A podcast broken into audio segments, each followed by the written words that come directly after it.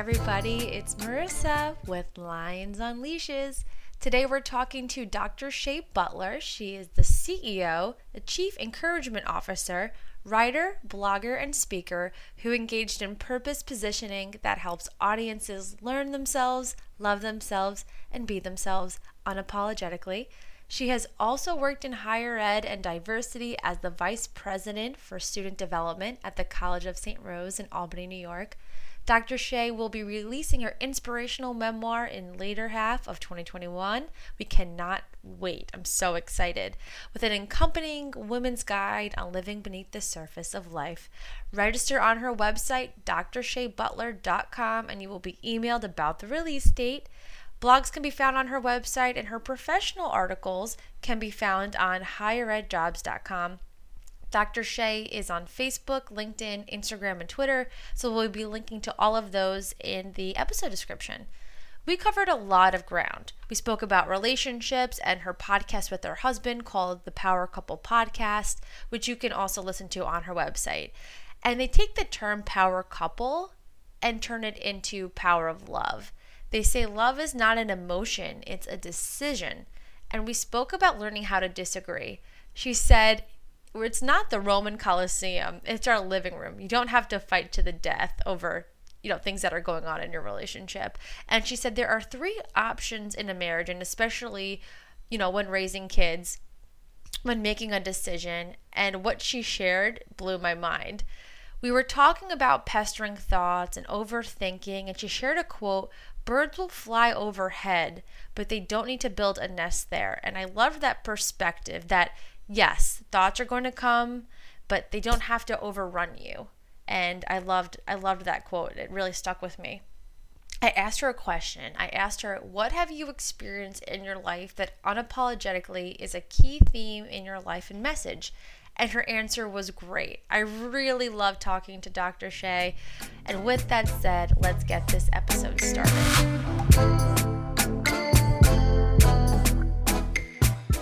So, Dr. Shay, you're a chief engagement officer who you've been helping people learn, love, and be themselves. You're working in higher education in student affairs and diversity for over 25 years and you're obviously a writer and a speaker advisor but what's your motivation behind your amazing success so first uh, marissa thank you so much for the invitation to join you today. I, I really appreciate taking this time uh, to talk to you. I love the title of your podcast lions with leashes. I feel it's bold and it's so timely. So kudos to you on your innovation.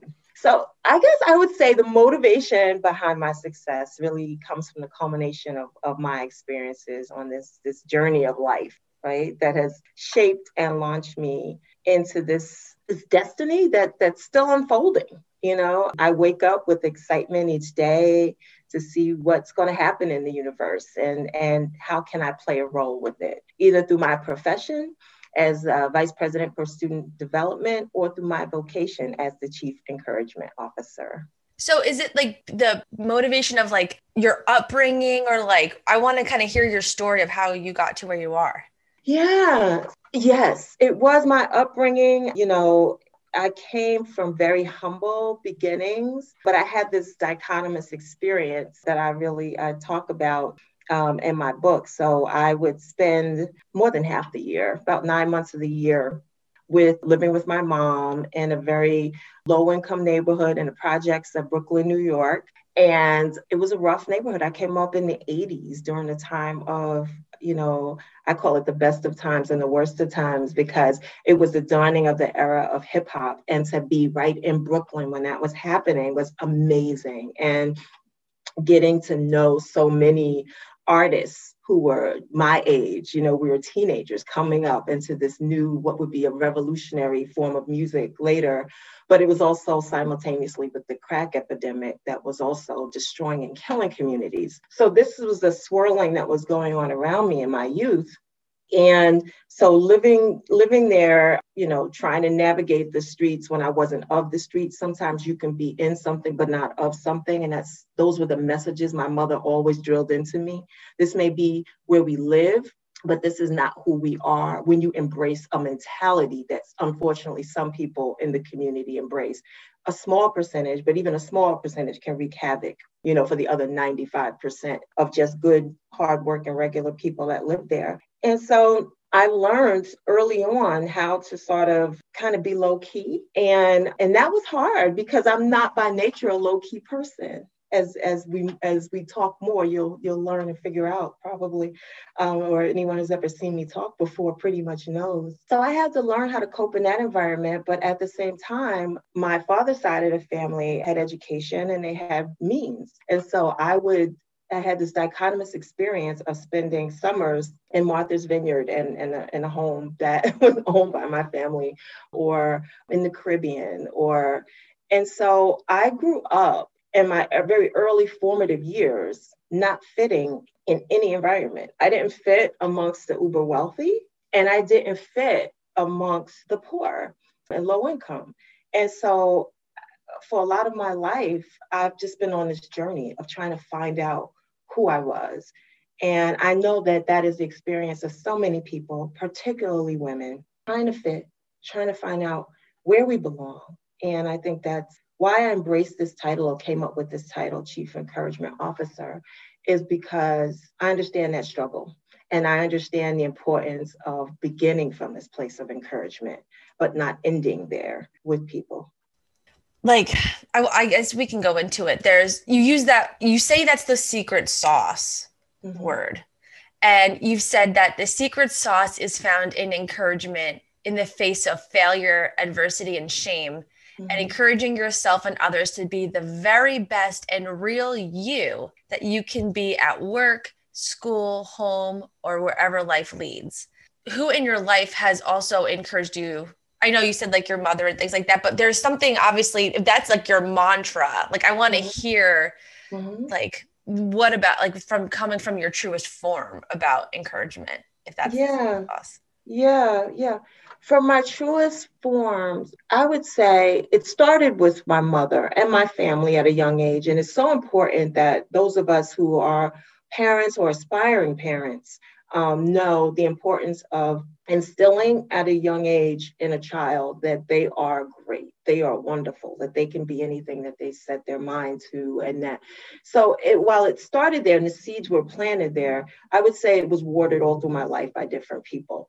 But I would say going back to those days when why I can't why I can't leave my mother out of the story is because in my youth, you know, I came up in this this one of the experiences that happened to me early in life that was traumatic for not just me but for my family is I was pregnant at the age of 13, had a baby at 14. And so this created chaos, as you might imagine, in my family. But the two women who really rose up at that time at, uh, that I needed it most, because we were at a, a turning point, right? It could have gone either way, you know, was my mother and my aunt. And if I were to describe myself like a WNBA team, I would say my mother was the owner and my aunt was like my coach. so, you know, both women very impactful, but you know, my aunt really encouraged me by mentoring me to greatness. And my mother really encouraged me by making sure that I never quit. You know, she taught me resilience because she was resilient. You know, um, she was very conservative, very religious, but and she took very few risks in life. But my aunt, on the other hand, was a risk taker, and she always pushed, push, push. You can do it. You know, you get out there and you make it work. So they taught me major lessons in life in the face of opposition. You know, my mother, who I said was very religious, said, you know what, pregnant and all, you're still going to church and you're going to hold your head up high. You're going to, you know, so she forced me into this, this stance of fighting against adversity, against negativity, against the naysayers. And, and my aunt gave me a sense of adventure. And then throughout life, I've met amazing mentors, women and men, who have sort of saw the potential in me and and encouraged not only encouraged they mentored but they also sponsored. And we all know that there's a difference if you follow the literature and, and popular culture and this new burgeoning understanding of the difference between mentorship and sponsorship. So they were individuals who didn't just tell me i could do it they opened doors. And that is key uh, key in life. So i would definitely say uh, and and then to this day thinking about who is the most the biggest champion the biggest encourager the biggest per- and I would have to say that's my husband. That's my spouse. He really that he's my partner and in and all all things. I mean, the position, my most recent position 14 years ago, he's the one that said, you know, I saw this job and it so amazingly sounds like you. And I really think you can do this. And then doing what most women do, I read the description and I was like, I, I, you know, I don't have all 15 of these bullets. I can't, they wouldn't hire me. And he said, Well, they'll never hire you if you hire you if you never apply. So why don't you let them tell you no instead of you telling you no? And I was like, okay, I'll apply. I did, and they hired me. And lo and behold, it's 14 years later. And, you know, I've moved up and I've done other amazing things that wouldn't have come if I wouldn't have taken that step. There's so many things I want to I want to uncover from that. But you know, it's I find it I've done a lot of evaluation on myself and self-awareness, especially having the idea for this podcast for like over a year and then finally taking the plunge, thinking about people wanting who I wanted to talk to, who could also the listeners can then really learn from.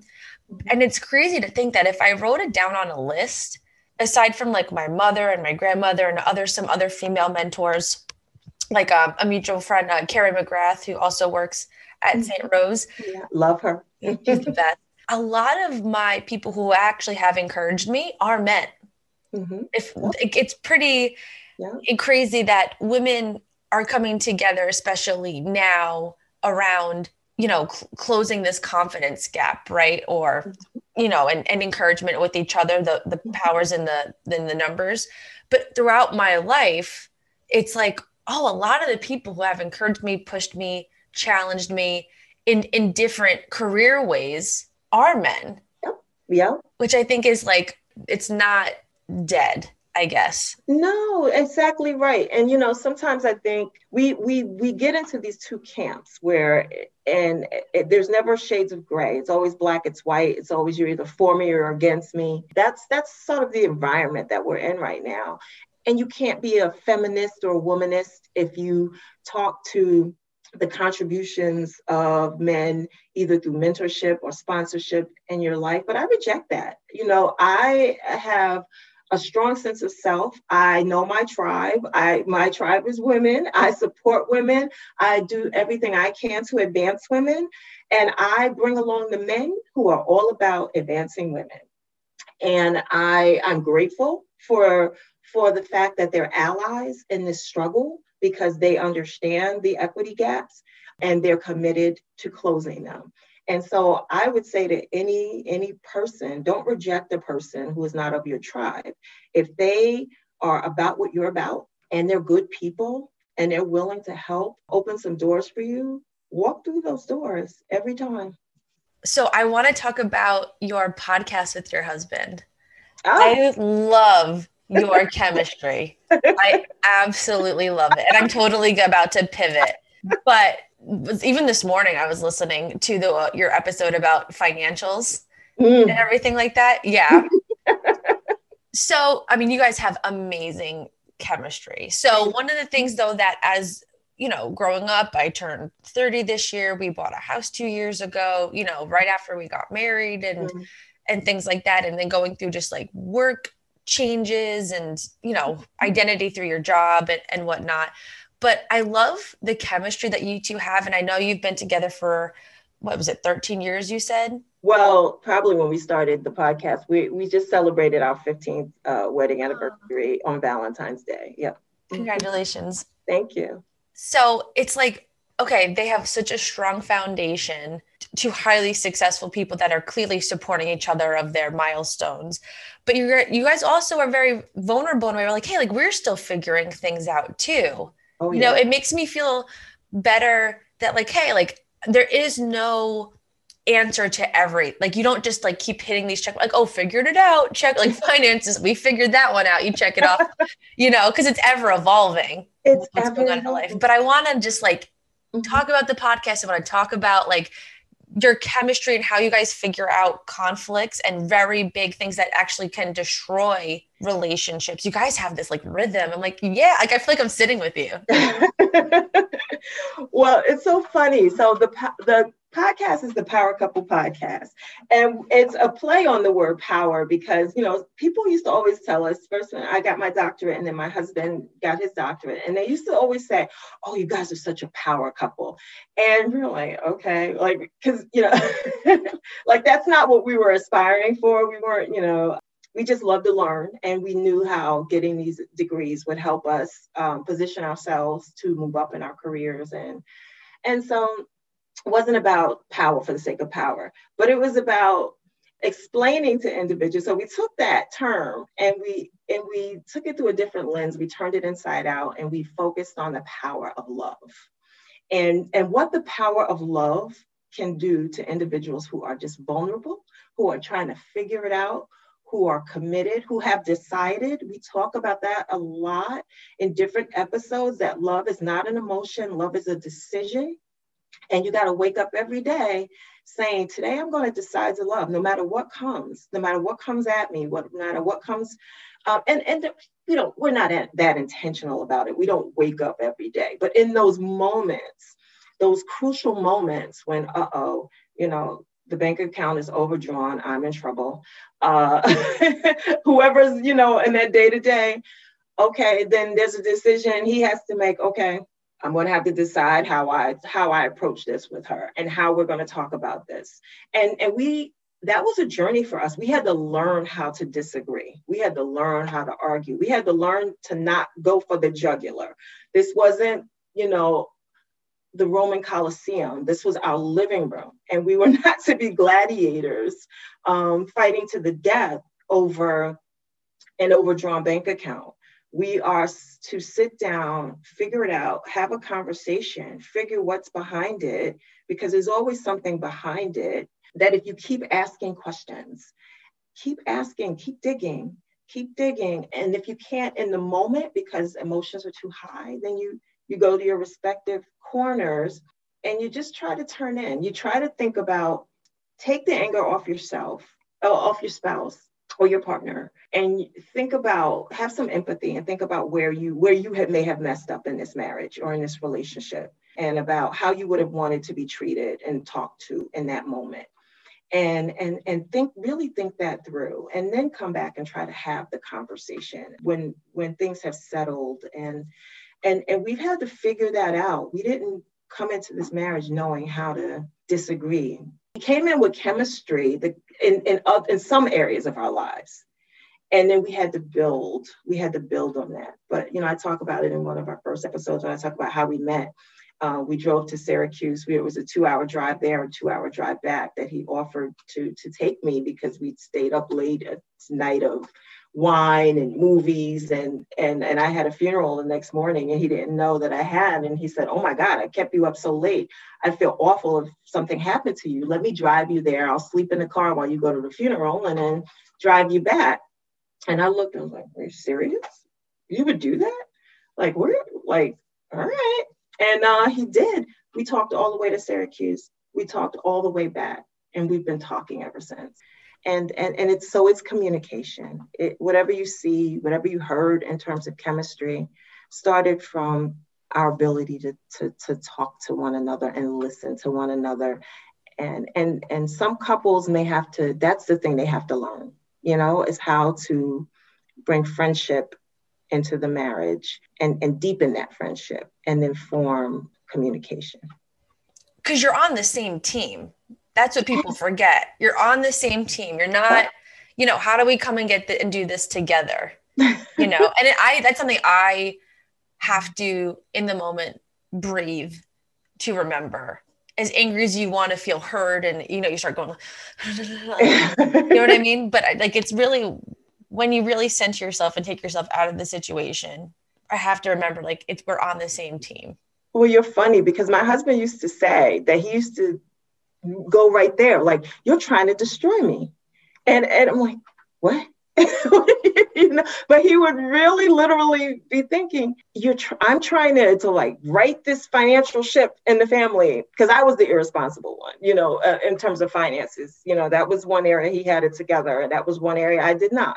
And there are other areas in our marriage where I have it together, and other areas where he does not. But he would personalize every financial flaw as me working against him, working against the family, and not embracing the goals. And mm, no, I just didn't reconcile or no, I, you know, it wasn't a cute pair of boots. It was steak. And I didn't realize that.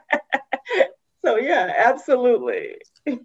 like with with like you said like you the the paycheck to paycheck thing like even when you had money there was still that old behavior that you had to unlearn which i loved when we're just learning as couples to adapt with people with different backgrounds or grew up differently mm-hmm. it's like when i'm asking my husband to to do a different behavior like that right mm-hmm. i'm essentially asking him to paint a picture of something he's never seen because mm-hmm. he never grew up that way that's right? And vice versa. Yeah. So it's really just like, hey, how do we do it together or build it together so we're actually painting that picture together and going, oh, look what we created. Yes, that's powerful. Yes, that's exactly right. It's very much easier said than done, but don't leave the sneakers next to the couch or I'm going to lose my mind. because he's trying to destroy your living room, right? It's destroy like destroy me. Not me all the all the hours I put into home goods and picking out those beautiful pillows and I laid them perfect. It's a canvas on the couch. that Geico commercial, I think it is, when it's like becoming your parents and the last scene is like you have too many. I don't know if you saw that commercial, but it's oh oh yeah. And yeah. he's like, you can't sit.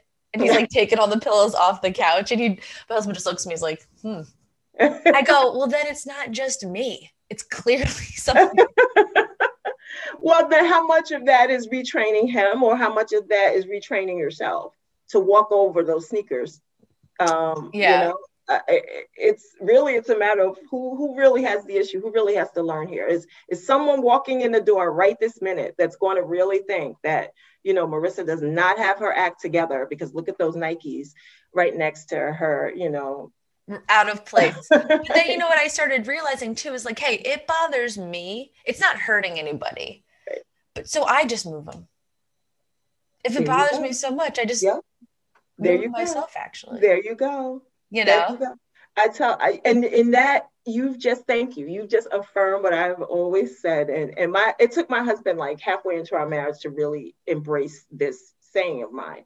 I said, there are just three solutions to any problem that we're going to face in life or in this marriage. I certainly have realized that raising children, either you're going to do it, you're going to pay someone to do it, or you're going to accept the fact that it's not going to get done.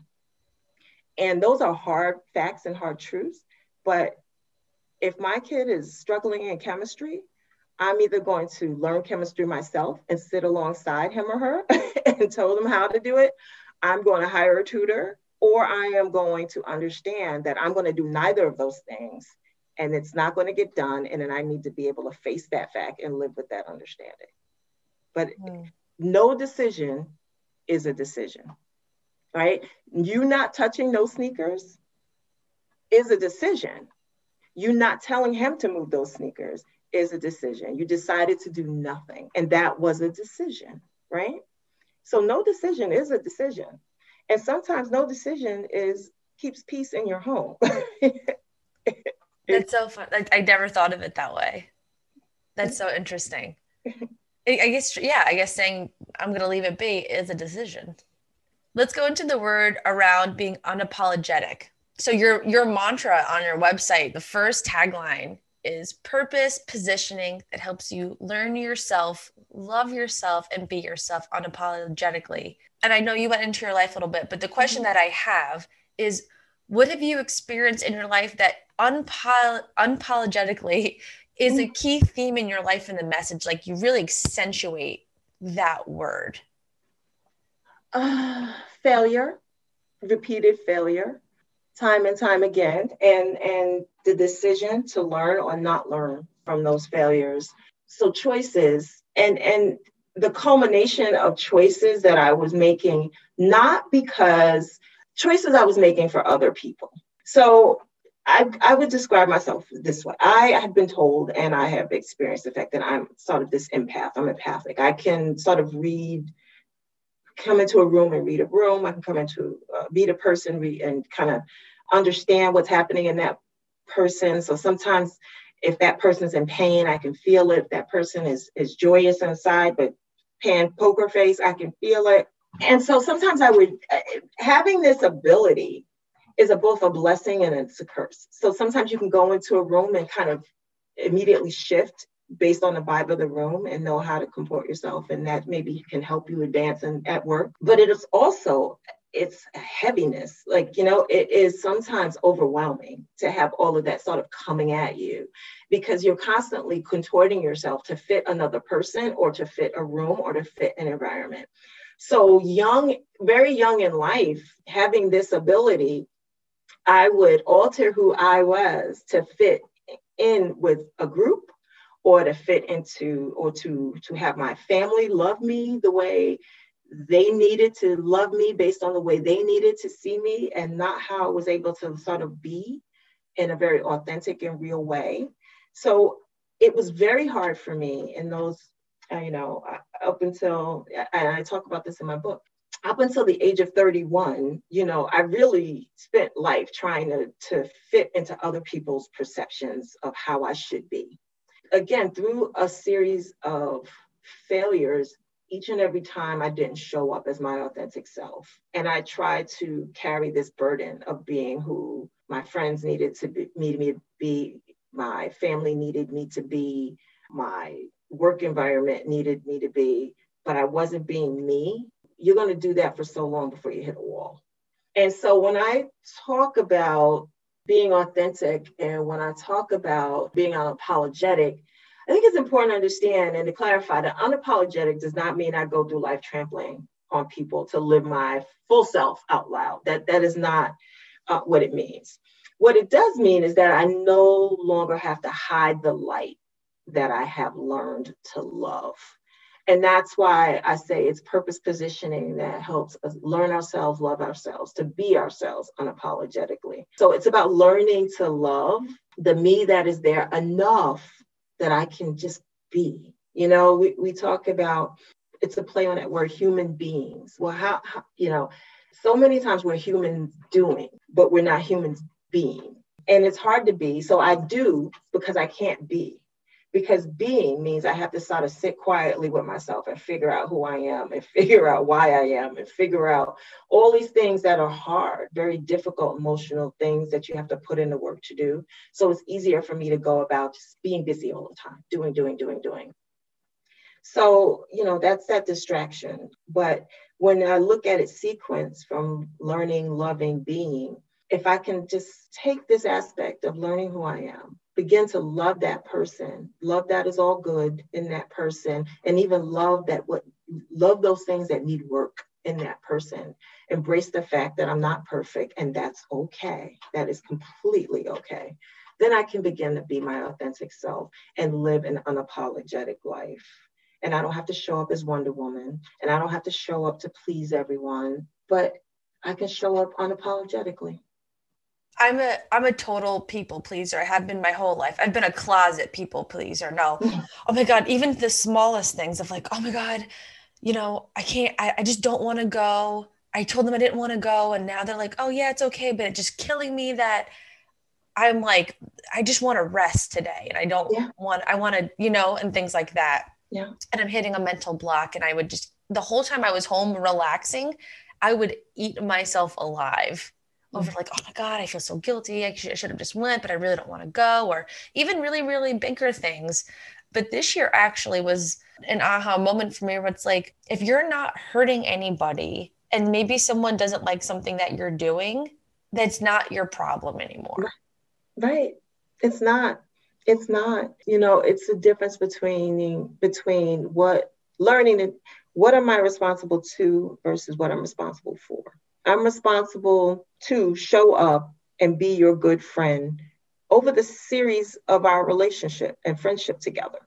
And that's not based on one moment, on one decision. It's taking the relationship and the friendship in its totality. I'm responsible to do that. That's that's my commitment to being your friend. What I'm not responsible for is your feelings when I make a decision to take a mental health day and to stay at home and and you would have preferred me to make a different decision. No, I'm not talking about missing your wedding, obviously, but I'm talking about, you know, you've got this thing to do and, and you've got this extra ticket and you really want me to go. You know, I, am talking about things like that. Right, right. You know, things like that. I'm not responsible for your negative feeling about my choice and my decision. And I'm also going to release thinking and caring too much about that because I understand and reflect on the totality of the relationship that I've been there for you and you've been there for me. And part of what makes this friendship so great is that we extend grace to one another. So if I'm saying I need grace today, you know, and if you're a person who can't understand that that in the totality of our relationship where we've been there for friendship, where we've been there for each other, if you can't give grace when I need grace, then maybe what I should be reflecting on at home is not guilt because I'm not there, but is this really a good relationship for, right. for me? So it changes the thinking and start to take stock and inventory of of our lives in that way. And then eventually, you know, I, I, didn't start releasing some of this stuff, I'll be honest, Marissa, until like 40. And then people said, Oh, wait till you turn 50, girl. And I did. I turned 50 and it was like, whoo, you know, don't think I care about anything anymore. You know, I can say what I want, when I want it, and it's all kind. You know, but and so I now I'm like I can't wait for sixty. Like every decade, it's like I get freer and freer and freer. I, it was very uncomfortable for me in the beginning, and it was baby steps. So it was like, okay, you know, not feeling guilty or trying to people please how they feel about me when I make a decision. Mm-hmm. it happened again. I'm like, okay, that got a little easier than this. And then now it's becoming more because I know my limitations is I'm not just saying no to everything, but right. I'm creating boundaries for myself in yes. all aspects of my life. Yes. And that's what's helping it make it very repetitioned in decision making, if that makes sense. Like it's yes. easy for me to to do this over and over again within boundaries. Yes Yes, very so important. So so important. So when I turn 40, I'm not going to care about it. You, but you, no, you're going to care less about that. You're going to be like, well, girl, I'm sorry. I'll see you next Wednesday. The amount yeah. of energy it takes, even from a work perspective, like, oh my God, I did this thing, or I think I sent this email, or whatever the case may be, it would used to eat me alive because I was trying to people please to be the best worker you've ever seen in your life. And now with more responsibilities in my life, I'm like, I don't have that energy. My soul will get sucked out of my body if I do that for every aspect of my life. It will. And but it's also Marissa knowing that some people realize that people who may be empathic realize that about individuals and sometimes they play on that to their benefit. Um, and it's not about going into to relationships with colleagues thinking the worst of them, but it's about trying to paint a realistic understanding of your environment and understanding that sometimes some people knowing that can manipulate. And, be, and that's where that sort of that passive aggressive work behavior comes in. If they know you're a people pleaser you know no one's going to come out and say well you know what? That ne- you're not going to be put on that big project next time because you said no. But they'll do little passive aggressive things to make you say oh man i got to do this. You know i got to give up another saturday again because i want to be put on that that that project next time. And so it's it's about uh, the boundary setting piece. It's about sort of knowing your limits, like you said, and it's about trying to bring balance into your life in very real and meaningful ways. And it's about not letting those individuals live inside your head. There was a saying, oh God, I heard it years ago, and it, it was about, you know, the thoughts that come into our head. And it's, you know, you can't stop birds from flying over your head but you can stop them from building a nest there. And I was like, wow, that is so rich. So the thoughts are going to come. They're going to fly over and they're going to fly over and but you know, they don't need the nest in my head. So it's it's sort of the bird thing for me. You know, when I find that I'm, I'm nesting and festering these thoughts and and and concern about a choice I've made or a decision I've made, I've got to like shake my hair and like, you know, get all those twigs out and say, no, you know, and, and I have to be very intentional about that. It, it really does. Sometimes I have to literally go through a physical manifestation of, nope, you know, shaking it out, shaking it off, you know, and then I go get busy doing something else because I could live in that space. And I'm not, um, I'm, I'm not, I refuse to anymore. I'm not living in that space anymore. I know you mentioned a little bit, but I want to talk about the book. It'll be out this year. You know how I how soon I'm ha- um, I'm halfway through, and uh, I've actually hired this amazing book coach who's helped keeping keeping me pacing on track to to have the book completed by certainly by early summer. We'll get it out there to the masses sometime in the second half of, of the year. So I'm really excited about the book. Part memoir, part inspiration for any and all women really sort of seeking to be free from the shame of their past.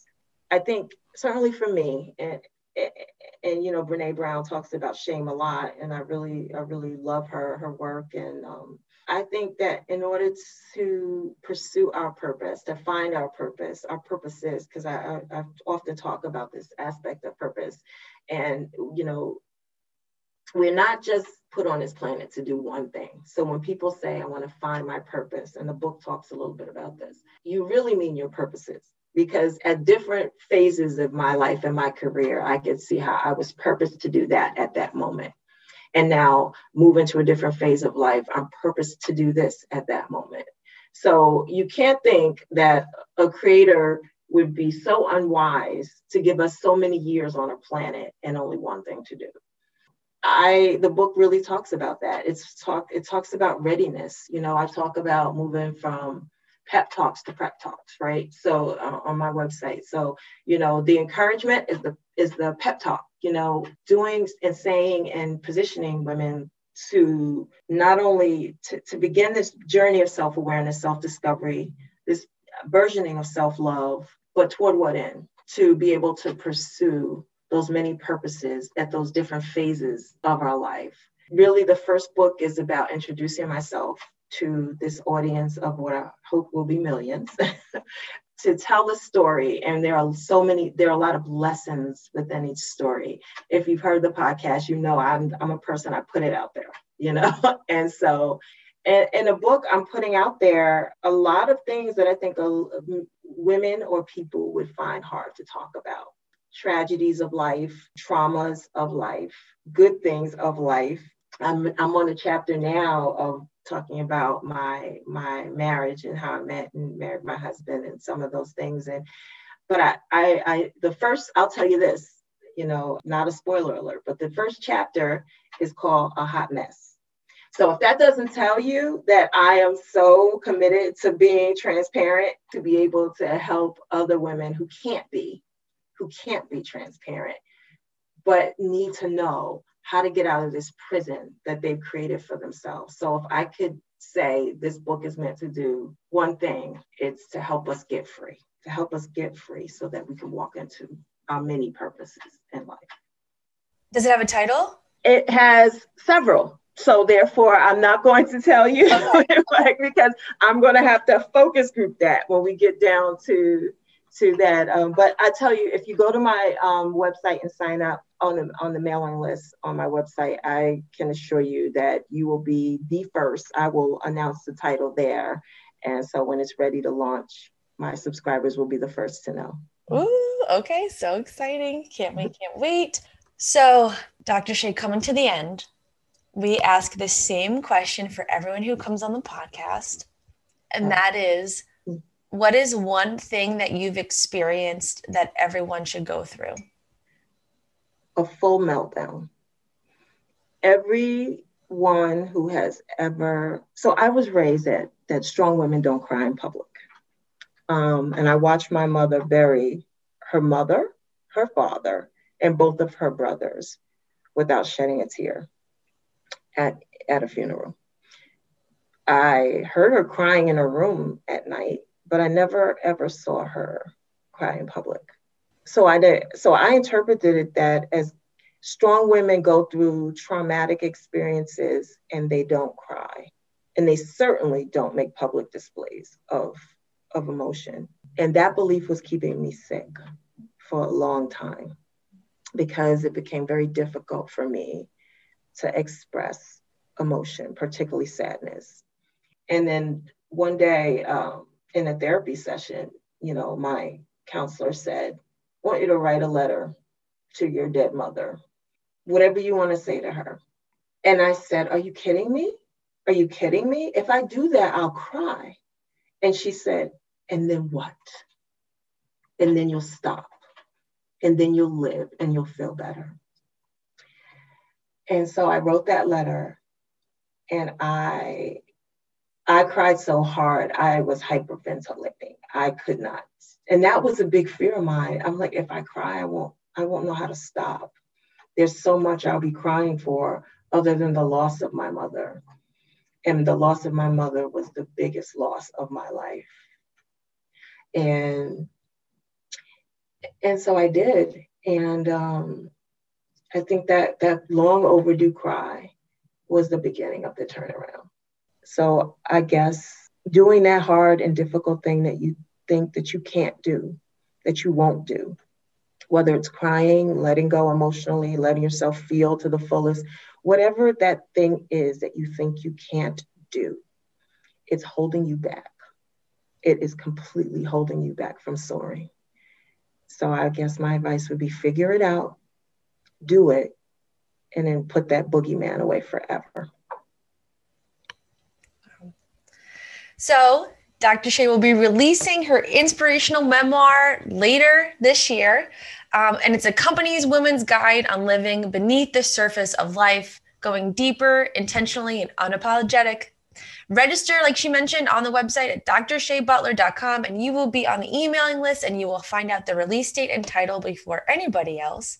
And then for blogs that can be found on her website for drshaybutler.com, and her professional articles can be found on higheredjobs.com because you have a whole career of higher education that we did that we did not get into. But Dr. Shay, you are so real and wise and honest. And you definitely make me feel that it's really okay to be your truest self. And you've shared that it not just today, but in your podcast and in your blogs. I've seen you speak before. So you really bring peace to people who sometimes second guess themselves and you just bring such light to that. And thank you so much for being here. You are officially a lady with lions. Welcome to the community. We are so happy to have you. It's an honor to be there. Thank you.